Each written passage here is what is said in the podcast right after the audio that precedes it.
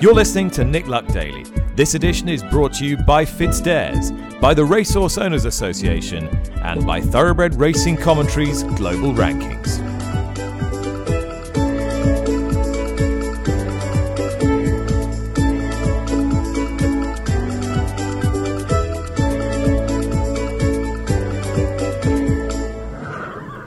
Good evening. Charlotte here. You're listening to the Nick Luck Daily podcast, and Tom Stanley will be back filling in for Nick tomorrow morning to bring you the latest news and interviews from around the world of horse racing.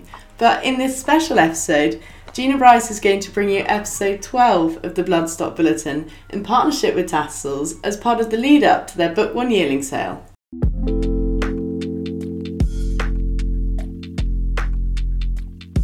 Hello and welcome along to the Bloodstock Bulletin with me, Gina Bryce, and Tattersalls as we inch ever closer to Europe's premier source of top class racehorses. It is, of course, book one of the Tattersalls October yearling sale. Well, in this episode, we will, as always, be navigating through our regular themes to bring you as much insight as possible ahead of the sale. Now, we'll start with a potential box office lot, this time from Cheveley Park Studs Draft, and we'll also seize the opportunity to find out a little bit more from Chris Richardson and about their exciting young stallion Ulysses. And as far as stallions in focus go, we shine the spotlight on Mehmas after another very good season at stud, and we'll bring you news on another Book One bonus winner, Royal Patronage, ahead of his intended target in the Royal Lodge this weekend.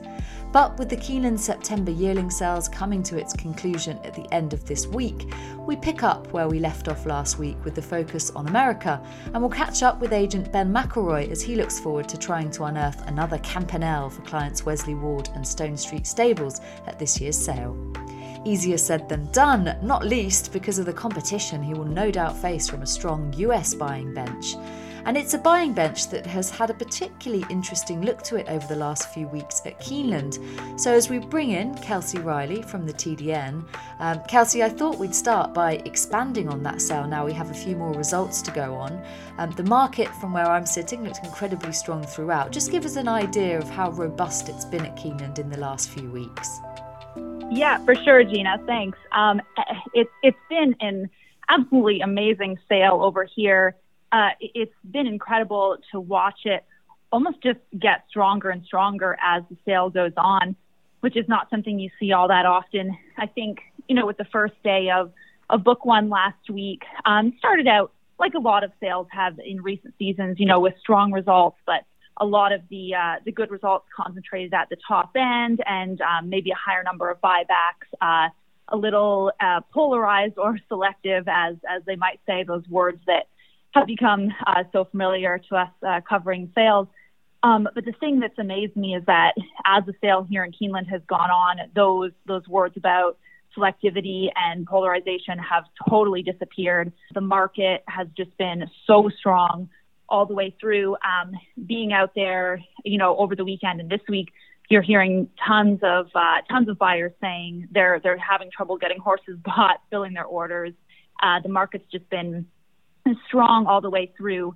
Um, one thing that amazed me was that on Sunday, with five sessions still to go in this year's sale, the aggregate, uh, last year's aggregate was already surpassed. Um, so that was that was an incredible accomplishment. And um, and uh, I was also reading that on Sunday there were 319 horses um, sold through the ring, which was actually an all-time record, I, I believe, for a session at Keeneland. Um, so that was was a great accomplishment. Um, but yeah, it's just been it's been incredibly strong all the way through.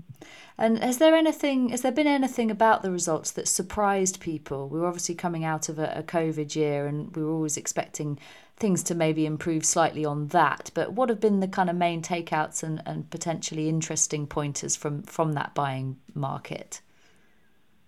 Yeah, well, I think um, one of the main things I'm not sure how much of a surprise it is. It's something that's probably been growing for a few years, but um, has been the interest from uh, what they're calling colt syndicates. Uh, you know, groups of powerful buyers. They're actually starting to team together and target these uh, target these top level colts. Um, you know, by the by the commercial sires with the good pedigrees. uh, that you know they expect to go on and win uh, Grade Ones on the racetrack, um, and then of course go on to lucrative stud careers. Um, so yeah, you've just been seeing these groups um, of, like I said, uh, powerful individuals teaming together and then competing against each other for these top colts. Uh, and that's been a, a, huge driver in the market. And and you know they've been they've been very active uh, at the top of the market and also in that you know middle top region. And then because um, the demand for those types of horses is so good, I think you know that's what's causing um, you know a lot of competition and people you know maybe not filling their orders and and then you know the demand trickling down into the uh, into the the further books. Um, but you know I think that the the capital behind these groups uh, and the interest behind these groups is so strong. Um, yeah, and one thing that I feel like has barely even been talked about the last uh, the last week or two has been the absence actually of the Maktoum family at the sale. Uh, they were not here last year, um, but you look back to 2019, and Godolphin and Shadwell um, combined in in book one spent 27 million dollars. Um, and so, you know, the fact that they're not here um, this year, but but you know, of, of course they're missed, but th- those gaps seem to have been been filled in the market, and and I think that just shows the strength of the the market here in the U.S or having a look at that crossover of the market from the US to the UK is something we'll expand on a bit later in the episode uh, with agent Ben McElroy as well, but it is very neatly exemplified in the pedigree of this week's potential box office lot. Lot 247 is a colt by Ulysses out of Sacra Caroline, herself a half sister to multiple Grade 1 US winner Lady Eli. He is consigned by breeders Cheveley Park Stud, who also stand the stallion, and I caught up with Chris Richardson, who told us a little bit more about what we can? He's um, he's a nice colt. He's a sort of what you'd expect a Ulysses to look like, really. You know, potentially a sort of more a ten furlong type individual, not necessarily an early um, two-year-old, but um, um, obviously the, the half sister sacred one that uh, was you know was obviously group well, multiply group one play or group placed last year um, at, in the top two-year-old races, and then won the Nell Gwyn this year, and and um, you know ran a very respectable race in the Guineas, but probably didn't quite get home, and then you know proved her um, her ability when uh, winning the Hungerford Stakes at Newbury. So um, he's a he's a very nice uh, individual, um, good, strong, rich bay in colour, um, and um, you know really rather pleased to um, you know to have him you know as a, as a Book One candidate and it's a, a, family that have been very active and hitting the headlines of late with the likes of Lady Eli in there. Is that something in, in the back of your minds that with that transatlantic interest and the US buyers there, that that would really spring off the page? Uh, yes, we bought um, the, the, the mare, um, Sacra Caroline herself, for 300,000 guineas at the Tattersall sales, carrying Sacred. Um, having seen how impressive Lady Eli was uh, in America, the a half sister, um, and having been fortunate enough to to uh, beat her with Queen's Trust uh, in the Breeders' Cup filly and mare turf. So uh, it's a family or a pedigree that we you know we obviously knew well, um, and. Um, I, she's a top of the ground filly. Um, the question now, well, this is sacred, the top of the ground filly. Now it's a question of where we go next. Um, the Forêt would be an, an obvious race for her. However, she loves top of the ground, as does the family. So that may not be ideal. Um, I know Mrs. Thompson is considering uh, the, the, Breeders' Cup as an option. Um, however, that has yet to be sort of finalised. Um, but uh, you know, she's come out of her race well. Um, we've got some decent ground at the moment, but there's, you know, we'll we'll we'll just have to wait and see where you know what happens over the next sort of, you know, week to ten days yeah, either way, really exciting for the family ahead, as it is for her sire line as well. Seems a good opportunity to mention Ulysses, who's really hit the ground running, eight winners so far. Chris, has he, has he, I want to say exceeded expectations, but has he lived up to expectations? What's been your assessment of his performance so far? Yeah, uh, you know, I think, uh, you know, he's a he's a beautifully balanced horse. Um, I, I could totally see why everybody would be feeling that he would be, you know, his progeny would need, you know, plenty of time being by Galileo um, out of uh, an Oaks winner light shift. Um, however, you know, his, you know, he proved his ability um, over 10 furlongs very effectively. Uh, he only ran once as a two-year-old, um, and on, on, his second start as a three-year-old at Newbury, he won by, uh, I think it was eight or nine lengths. So um, he certainly improved from two to three. Um, and um, you know, when you look at him, he's got that sort of sort of ten furlong type look about him, and, and that's what he proved by winning the Eclipse and the Juddmonte International, um, and obviously ran second in the King George um, behind Enable, which was uh, n- no no disgrace at all. So uh, uh, yeah, he's um, he's got 87 two-year-olds in training. His moment he's got 35% winners to runners, um, and we're very excited about a number of them. Um, Guan So was third in the Flying Scotsman Stakes at Doncaster. Um, so that was his first black type performer. Um, and uh, Piz Badil, um, who won very impressively, uh, is entered this weekend in the Beres- Beresford Stakes uh, Group 2 at the Curragh on Saturday. So um, I think the, the, general feeling is that they will improve. Um, we were impressed with our filly Peripatetic, who um, won nicely um, at Newmarket on her debut for Roger Varian last weekend. Um, and we, are you know, I think they, they certainly look progressive and that the reports from the trainers who have them um, is, is really very positive. Yeah, I was going to say the ones that, that we've seen, that's what struck me is the quality and the potential that they all look to display. I know Mighty Ulysses looked impressive at Yarmouth last week. They just keep on coming, don't they? And um, is that something you've seen translated from, I know it's early days looking for covers for mares next season, but is has the interest been there from breeders and you're starting to feel that now filter in for next season? Yes, I think um, you know, as you say, Mighty Ulysses was was was mighty impressive, and and Timeform have rated him 90 Big P, which I think is another you know feather in in, in the sire's cap as well. So um, it is it's very nice that you know breeders such as Hascombe Stud, um, who have supported in, supported the horse every year, as have a number of well established and and and um, you know English breeders, foreign breeders, um, and um, you know are getting rewarded. And and yeah, I think. Um, the you know I think the the, the momentum is building. Um, you know they I think that it'll be fascinating to see how they do develop and mature as the autumn progresses. Um, and um, you know we're we're um, we're certainly getting uh, people mentioning him a lot. I think it's lovely that he gets lots of mentions on the television as well. That um, you know these these progeny seem to be you know some of them are falling out of the starting stalls and yet um, proving very competitive. So uh, uh, it's it's it's it's um, you know it's all it's all to play for, and um, uh, you know I think you know the horse has covered over 100 mares every year since he retired to stud, so there's been, been plenty of support going forward. And I think from the word go, as soon as people saw the foals and how well the the yearlings uh, sold last year, um, it's just been very you know very um, you know very positive. Yeah, and four to sell in book one, uh, two from Cheveley Park Studs. Are there any? Um, I'm sure there are, but tell us a little bit about uh, the rest of the draft and any other potential jewels you have um, to go to book one.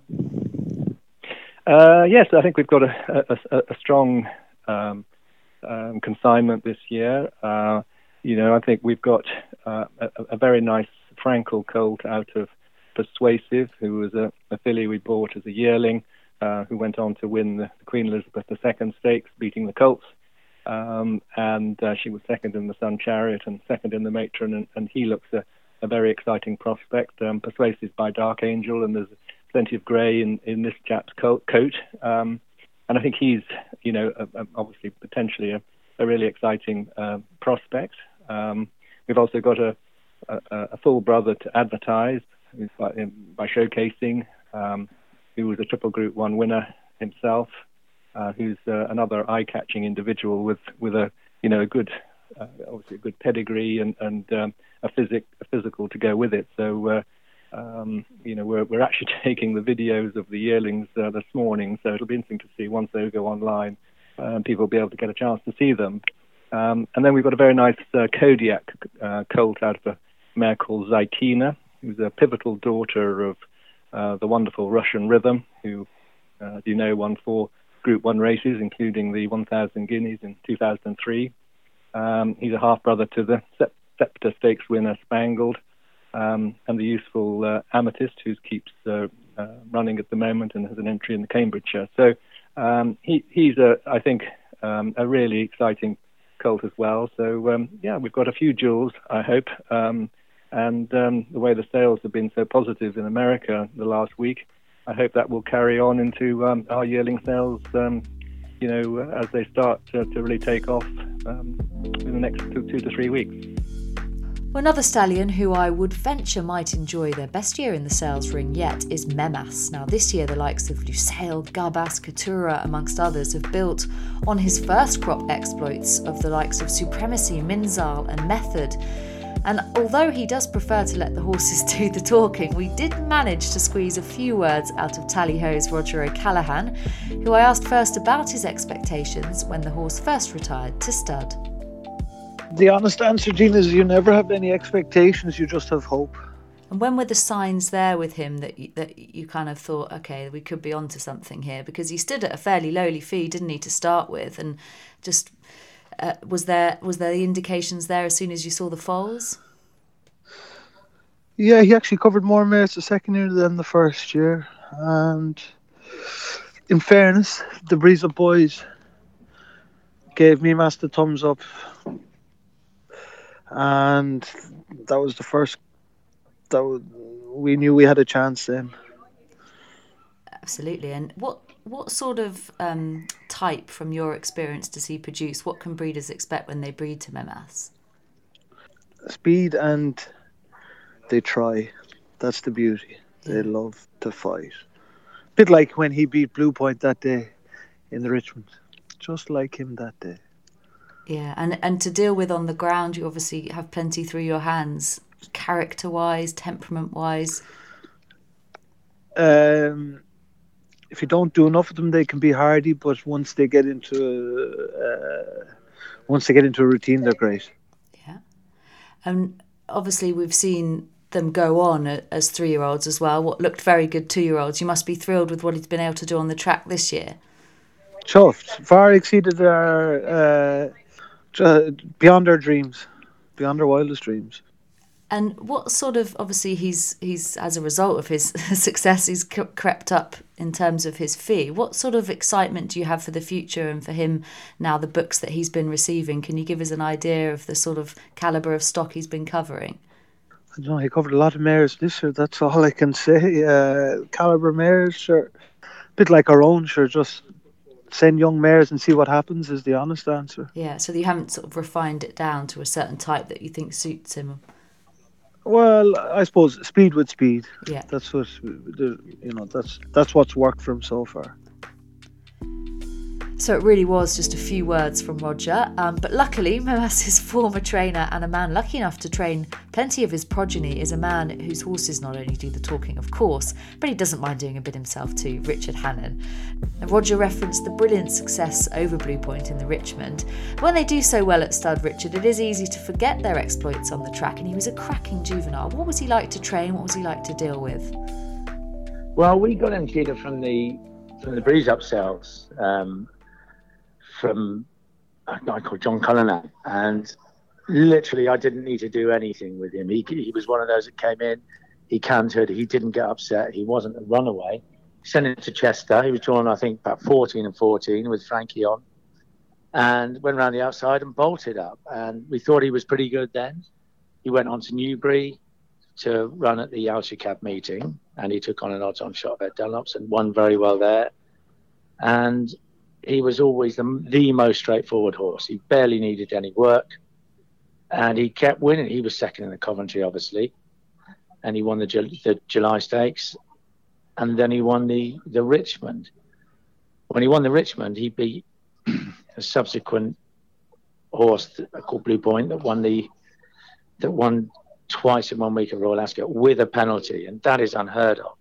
He used to carry his his head out very low which kind of made him look small. He wasn't that small, but it was just the way he he ran, his style. He, you know, he stuck his head out. He had a heart like a lion. And did you have quite a lot of faith in him when he first went to stud and you started seeing his stock at the sales? Well, no, I've got to be honest. I thought, you know, he was just another horse that had a bit of speed going off to stud, but he's clearly passed on, you know, his heart his racing brain. It was by acclamation, who arguably is one of the best size two year olds that we've seen. And this guy is doing exactly the same. And he was very, very sound. And he's definitely passed that on. And they're very simple, you know, simple is the wrong word, very uncomplicated and straightforward is is what they are. They're probably you would describe them as trainers horses. Yeah, and and are they quite similar to him? You've obviously got some very good ones in the yard. Yeah, very similar to him. Some of them are quite heavy, but they move very well, and you know they do just what they need to, nothing more. But they are extremely tough. And one of those best horses is obviously Lusail, who's already won a Gimcrack and a, and a July Stakes. What was your reflection on his run at Doncaster? Will you try seven again, or was it more just the combination well, of no, the ground I, I, and the way the race I ran? we knew after three furlongs that he was wheel spinning. Yeah. Um, for the first four furlongs, um, we had done it before, but we thought you know, there was only one horse to beat in that race, so we didn't have to. You know, it probably was too good an opportunity to miss, but he went to York first time out, and I didn't fancy him, and he still managed to win. But that's an example of what sort of horses they are. You know, you don't really see it coming, but they're just very naturally talented and and and capable. What sort of long term plan have you got with him at this stage? Well, I think if we don't run this weekend, we'll probably leave him for next year for the Guineas and have a look at a Craven or a Fred Darling. Sorry, not Fred Darling, a Greenham. And Richard, going into Book One and to the Tattersall sales in general this year, I presume Mehmas is high up on the on the wish list, is he, when you go looking around at the stock? Absolutely. You know, now, you know, it's a different prospect now going to drive by a Mehmas. You need a lot of money if they're nice looking horses. And, you know, that's part of the the the the damage that fashion does to the guy trying to go in and buy a, a good value horse. You know, he he is pretty much three ticks in the catalogue, you know it's capable of being a good horse if it looks like one, if it's if it's by Mehmas. So Mehmas is flying the flag high for Tally Ho Stud, but it's an operation that through their star resident Kodiac and a very strong roster of stallions in general have also produced countless top class horses from their base, and there are more to look forward to in this year's draft undoubtedly. At the 2019 sale, they were responsible for bringing lot 362, a Kodiac, out of Janina to the sale, who was snapped up by Ben McElroy for 190,000 guineas. Now, she turned out to be, of course, Queen Mary and Commonwealth Cup winner Campanelle for Wesley Ward and Stone Street Stables. And Ben, if we start with her, she's been such a flag bearer for the sale and for you too. Can you take us back to when you purchased Campanelle and what you were looking for and how she fitted the brief at that particular time? Yeah, well, um, I came out to uh, the Tattersall sale, uh, mainly looking for uh, Stone Street Stables, which is owned by Barbara Banke, and uh, Barbara's been coming to Royal Ascot for you know the last five years. Obviously, had success with a homebred called Lady Aurelia, and uh, she said to me, you know, if you find something that suits Ascot, um, you know, keep me posted, and that's what we're looking for to give to Wesley Ward and try and uh, make the uh, two-year-old races. And uh, Campanelle, that you know, she was a gorgeous filly at uh, Tally Ho. Um, she was by Kodiac. She was of a Namid mare, who uh, Namid was a good sprinter for uh, John Oxx, and the mare, I think, won the Marygate Stakes, which was at York, which I always remembered was a pretty good. Uh, prep for the Queen Mary, or was used by a lot of fillies to prep for the Queen Mary. So uh, I could tell from that there was a lot of speed in the family, and uh, you know she was a great, great looking physical. And I just called Barbara up and I said, "Listen, this one ticks all the boxes as far as uh, fast sire uh, or a sire that produces fast horses out of a mare." That showed a lot of ability early on as a two-year-old filly, and um, you know, she's going to want you're going to want to have in a broodmare band the way she looks. So she gave me the green light to get her, and uh, the rest is history.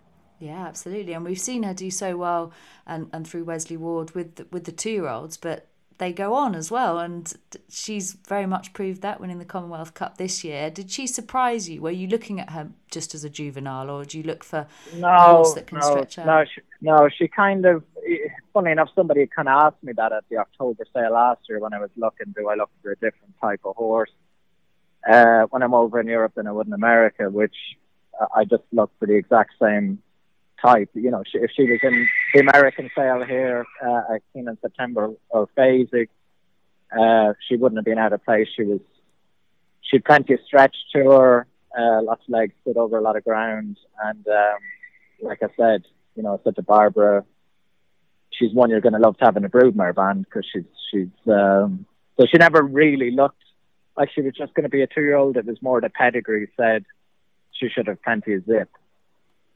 And while we're on the subject of her, how's she come back from France, Ben, and, and what might might we see from, from her Yeah. in the autumn?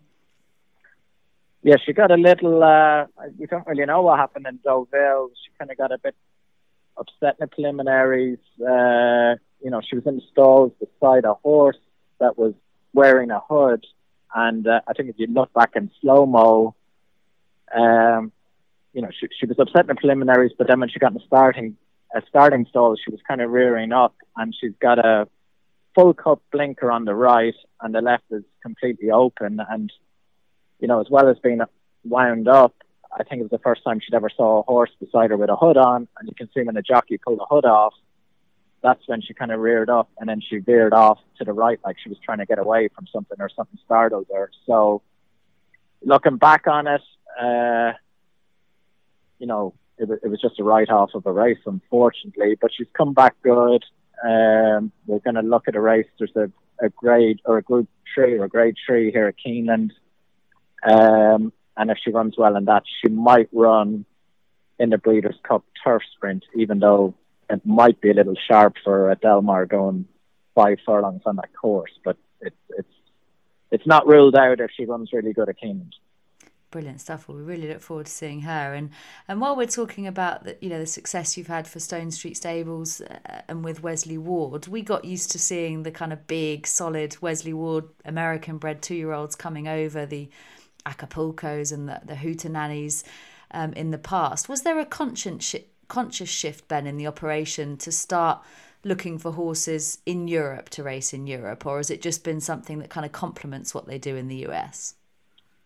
Um, well, I think it was two or three years ago. Yeah, you know, the the, the ground. I had a filly called Kimari, who's a Grade One or a Group One winning filly here in America on the dirt, and she was second in the Queen Mary, and she was second at Commonwealth as well. But when she ran the Queen Mary, I mean, it absolutely poured before the race.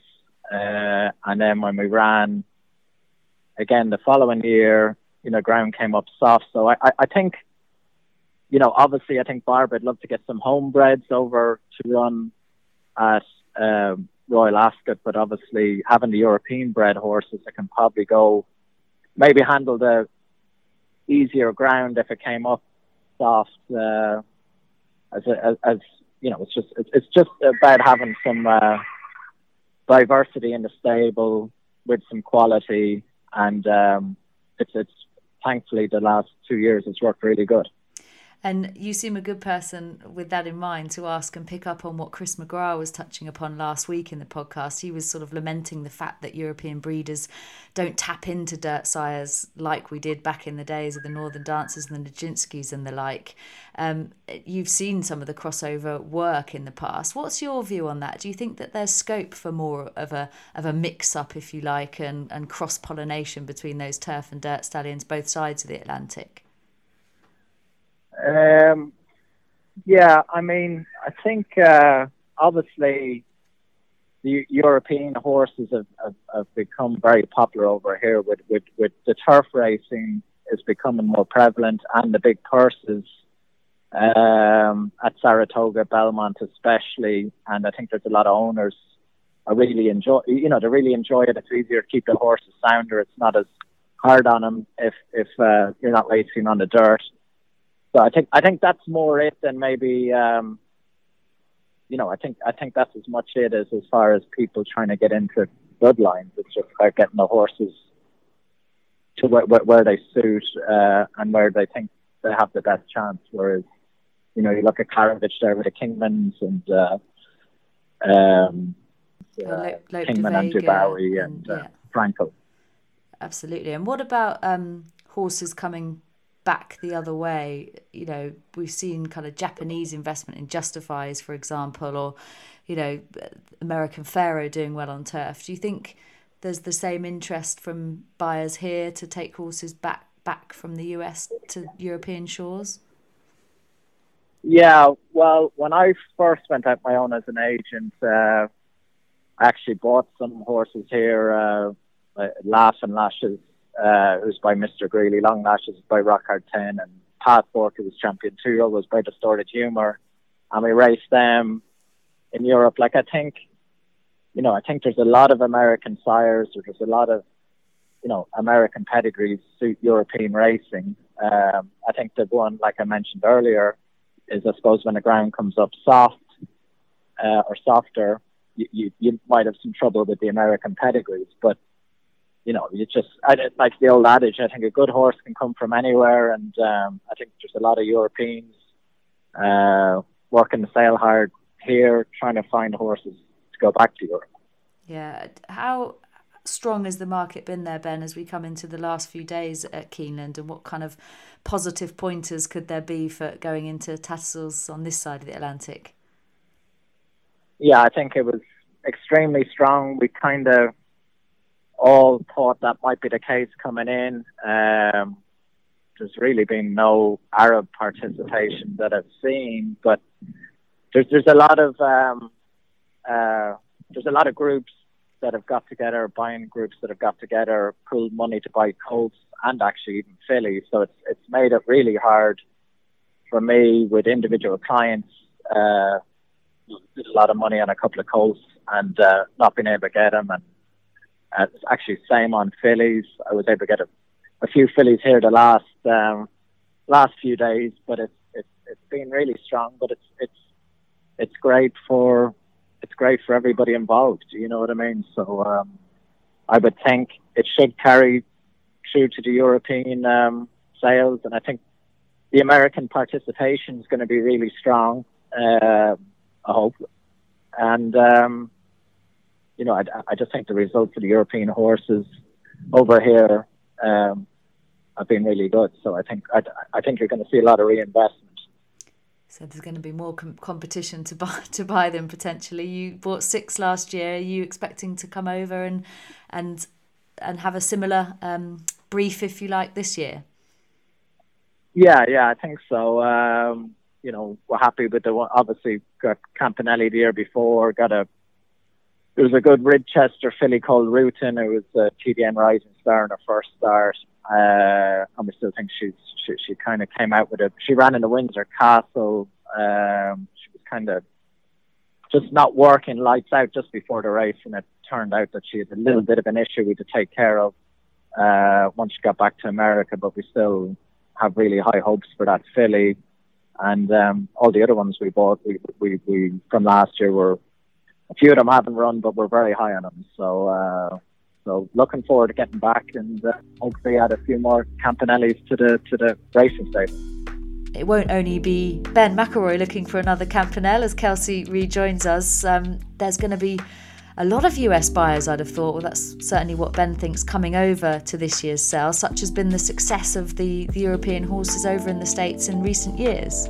Oh, absolutely. Um, I mean, you only have to look at the uh, the Saratoga meeting this summer um, to see the, the, success of European horses and um, and you know even Tattersall's uh, graduates in particular. So you only have to look at the results at Saratoga this summer to see the success of uh, of European imports and Tattersall's uh, graduates in particular um, won numerous stakes over there. Um, Kingman was one of the the leading sires at the meet with multiple stakes winners. Um, and then, you know, the, the opportunities for turf, uh, for turf racing are becoming very prolific in the States. Um, uh, big purses on the turf, um, new turf stakes races, uh, particularly on the New York circuit.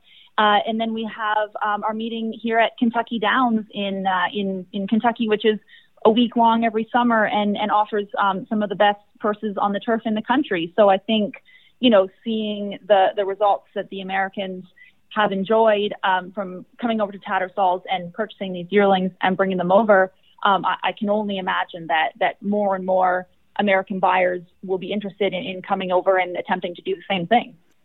Well, it was also really interesting with Ben to touch upon that kind of durability or the kind of cross um, transatlantic nature of the bloodstock industry in general, and something Chris McGrath touched upon last week, Kelsey. I'm sure you heard the dirt stallions used to come over to Europe and really reinvigorated our breed, and it's something we don't see as much. It's kind of traffic going the other way. Do you think that's something that that there could be scope to to see a little bit more crossover with with maybe us tapping into the likes of you know justify even or an American Pharoah. We've seen scat daddy do well and, and ben touched upon you know when he used to bring over dirt stallions um, the likes of the Distorted Humors and, and lemon drop kids and arches and, and used to do well over here. Is that something you can see changing in the future?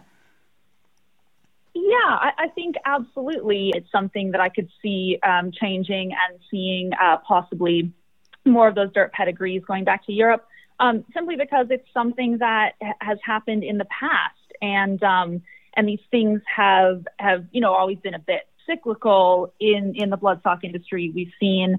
Um, you know the likes of uh, Northern Dancer stock go over and and completely revolutionize the the industry in Europe, and then uh, you know, at the same time, we've seen horses like uh, Lyphard, uh, Riverman, um, Sharpen Up, those types come over and, and change the breed uh, here in the in the U.S. And and so I think these things really really happen in, in cycles. And um, you know, I think it's interesting that you mentioned Justify and American Pharoah because those are two horses that could really um, you know, change people's thinking and the way they might do things. Um, American Pharoah has has unquestionably unquestionably been uh, a great success on the turf. He's had um, Group One winners in Europe, uh, Grade One winners on the grass in America, and he's also been a big success on dirt and turf in Japan. And then you mentioned the uh, the Japanese investment in some of the first yearlings by Justify at Keeneland uh, this week. So, uh, you know, they obviously have um, faith that his uh, that that his progeny will be able to excel in in their top races on the turf, um, even though he himself um, never ran on the grass. Um, but I think it's you know it's all those types of things that will um, that will start the conversation, uh, you know, changing a bit, and and the same with you know maybe more of these grass pedigrees or, or grass oriented sires in the states. It's uh, you know, it's always interesting. It, it, it does seem, you know, we, we, talked about earlier, like the opportunities on the turf in the U.S. are are becoming um, more and more, but you're still not really seeing that uh, follow through. I think in the commercial support that um, some of these grass sires might get. But at the same time, you know, in recent years, there there have been not very many, um, I would say, top top turf horses go to stud um, in Kentucky. We we did have Noble Mission. Um, and, uh, and and and he sired, you know, a couple good horses. Unfortunately, I don't think got the support, um, you know, to, to stay here, and he ended up in Japan. Um, but there's there's a horse here, uh, you know, European listeners will be familiar with uh, called Karakontie. Um, and he's actually been on uh, on a pretty good run recently. Um, he, he's turning out to be a quite a decent sire. Um, I was a little disappointed to see that he maybe his few yearlings in the September sale maybe didn't quite get the support you would have liked to see. Um, and then another one coming up through the ranks would be um, first season sire Oscar Performance here. He's a son of Kitten's Joy who won uh, who won three grade ones, I believe, on the turf. Um, and, and he had a couple six figure lots um, out there at Keeneland the last couple weeks. Um, but, you know, a couple that, that maybe weren't that well received either. Um, you know, so it, it'll be interesting to see, um, you know, a horse like him. He's an example of, you know, real, a top turf horse retiring to stud here. So would, would really love to see Oscar performance, um, go and do it on the track. And and I think as you know, these American buyers are going over to Tattersall's and continuing to, to bring these horses over. Uh, a lot of the the good ones they've brought over so far have been fillies, um, and then you have domestic spending, who uh, who's gelding. Um, but you know, eventually a, a, good colt will come over, and then there'll probably be a place for him at stud.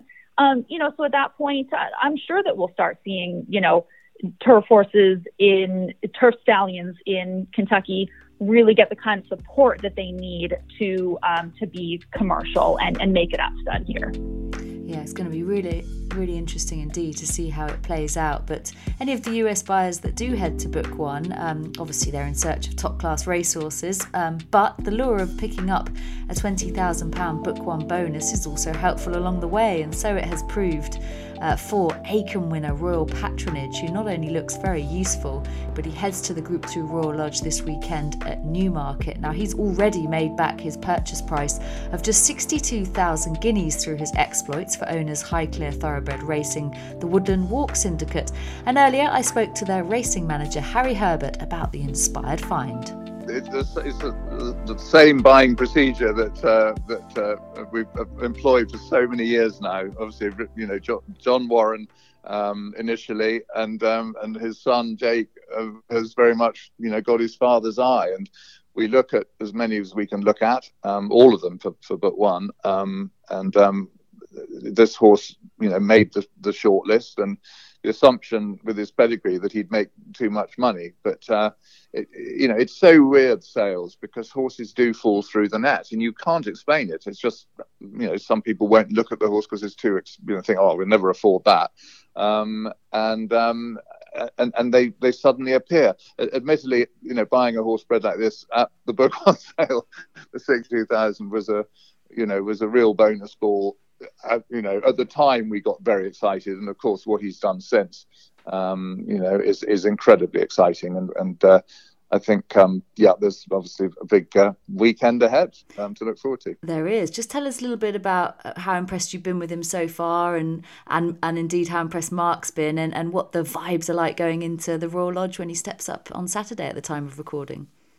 Yeah, he he ran first time up at York um, um, behind the organizer. It was a horse we subsequently bought at Highclere, and um, and uh, that was over six furlongs. So it was sort of too short for him. Very much sort of um, you know got into gear late, and we were thrilled to bits. Thought he'd run, you know, really ran very well. Um, and um, and then he we took him to Sandown, and and he ran a again a very you know, progressive race. appreciated the step up in trip and um, finished second to, to, Charlie Appleby's Native Trail. And uh, you know that we so began to get. I began to get a bit excited then. I think um, you know Mark and his and Charlie were you, you know could see that he was progressive at home. Um, but um, we're looking for that race where we, we, thought he'd have the best chance of winning his book one bonus. Um, so he had more entries, I think, than any horse I've ever had anything to do with at Highclere. Um, and um, the owners were despairing as entry after entry came and went. Um, and then the green light was given um, by Mark and Charlie to unleash him at Epsom. And that uh, that was really quite telling because I thought he was he won very impressively, but it was electric his turn of foot, um, and um, Jason Hart got off him that day and um, so I gave him a pat and turned to me and said, "I think this horse is very good. I think he's very good." And um, so I said, "Oh, that's true. He's certainly very impressive. Don't know what they were like behind and all of that sort of chat." And um, and he said, no, no. He, he, said there was a lot of horse left in the line, and and um, the way he quickened up. So you know, we all got a big buzz. We you know got the the book one bonus, um, so that was a great thrill.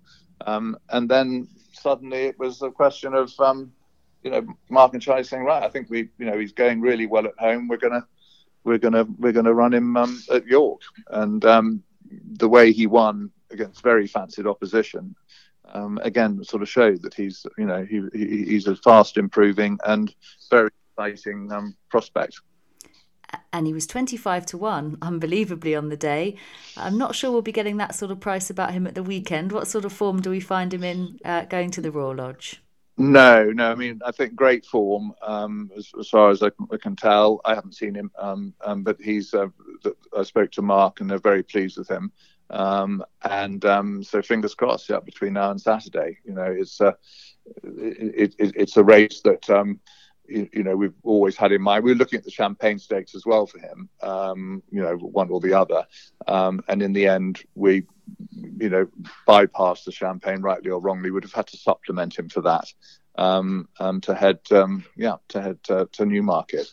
So uh, yeah, we will we will see. You know, his uh, these races are highly competitive and very tricky, but um, if he can take another step forward, then um, we'd love to think that he'll be you know bang there and give you know his share owners a, a big thrill and a big shout.